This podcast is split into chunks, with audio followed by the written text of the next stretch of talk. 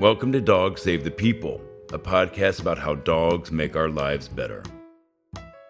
My name is John Bartlett, and I'm your host. Devon Apodaca is the executive director at the Humane Society of Imperial County, trying to save one dog at a time in a rural California community along the U.S. Mexico border region.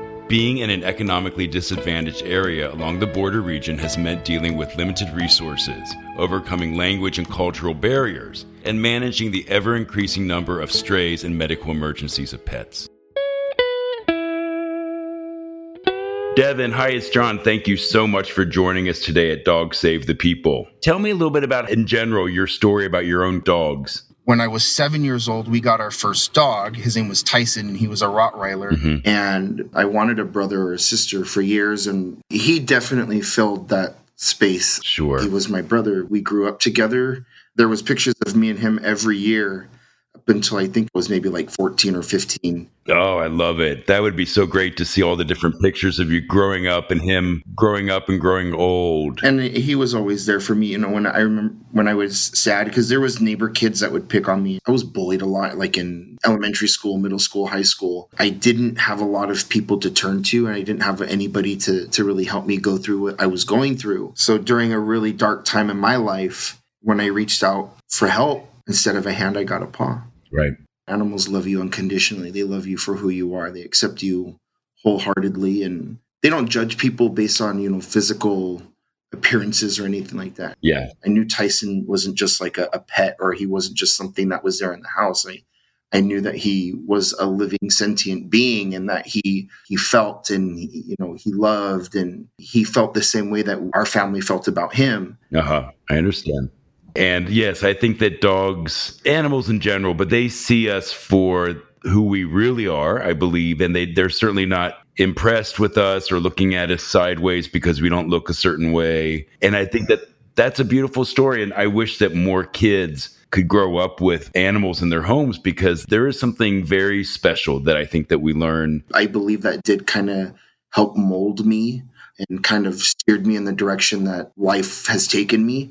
I just remember from a very, very, very young age that I knew that I wanted to work with animals. I wanted to help animals. And ultimately, my goal was to be a veterinarian.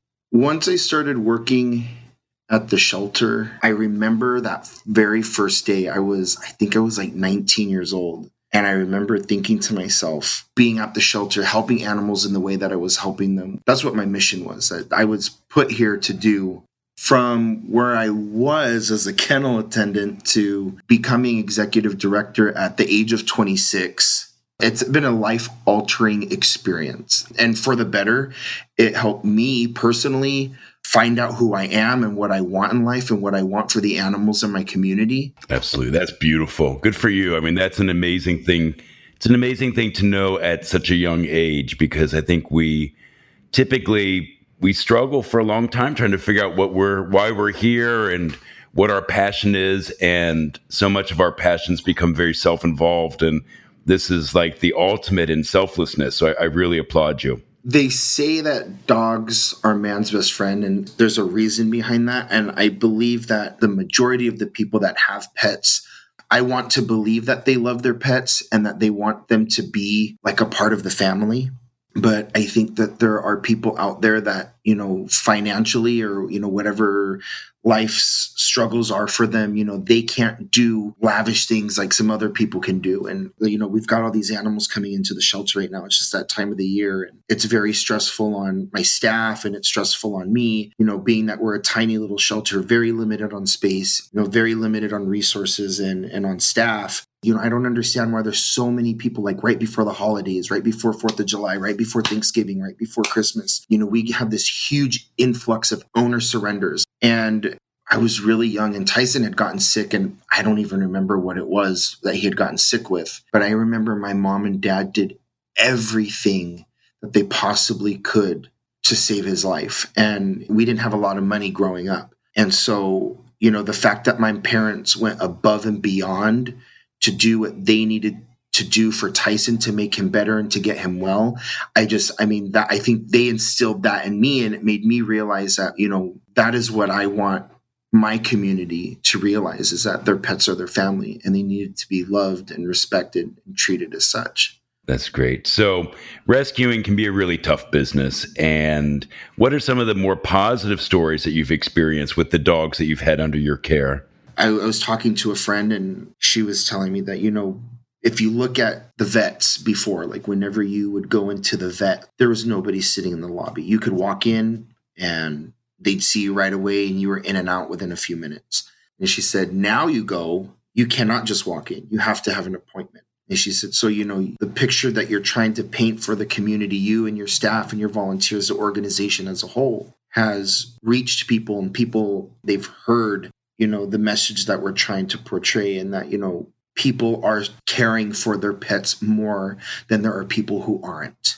And that meant a lot to me because that was like the little bit of light at the end of the tunnel right there where we're, you know, we're drowning in animals. And it kind of put things in perspective for me. Mm. Yeah. I had gone through a a major personal struggle. I had thought about leaving the shelter. And at that time, I had these three little dogs that I was fostering. There was these three little I called them my golden girls. There was there was the the three of them. They came in, somebody turned them in. They couldn't take care of them anymore. They were in really, really bad shape, senior dogs. And, you know, our shelter is not really set up for senior pets. So I, I took them home and I fostered them. Every morning when I'd wake up, I'd I'd go downstairs and I'd go to let them outside to go potty. And I just remember how happy they were to see me. And it just, every day, they were the reason why I never left. Wonderful.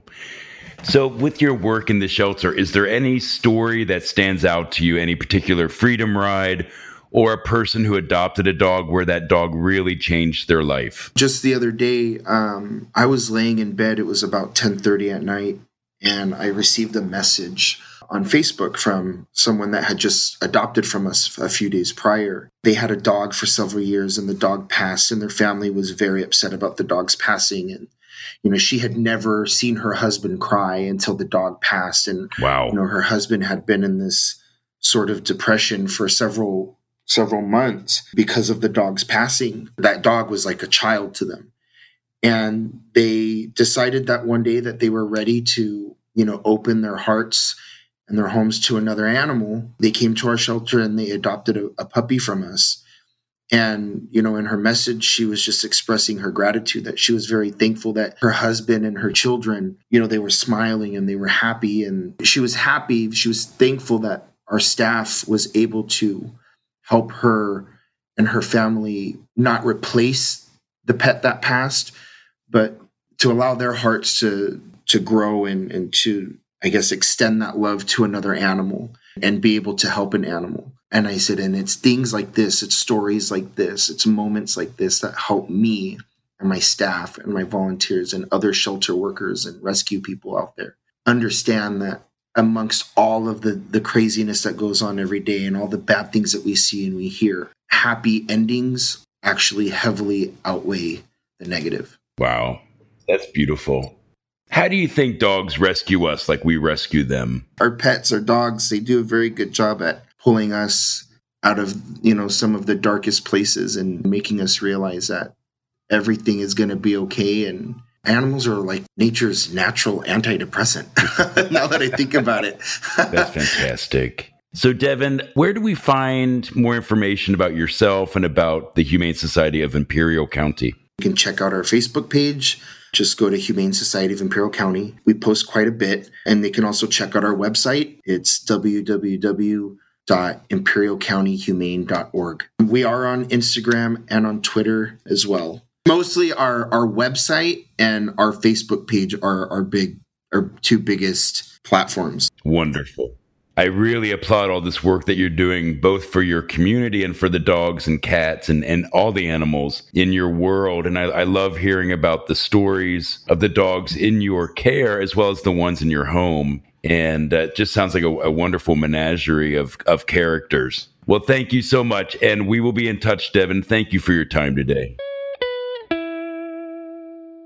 I really enjoyed hearing from Devon about his story and to hear the journey of how his involvement with dogs has changed and evolved over time, all the way to his current position. He's part of the glue of what makes the rescue world work, People who are willing to keep their head down and keep pushing forward even when the going gets tough.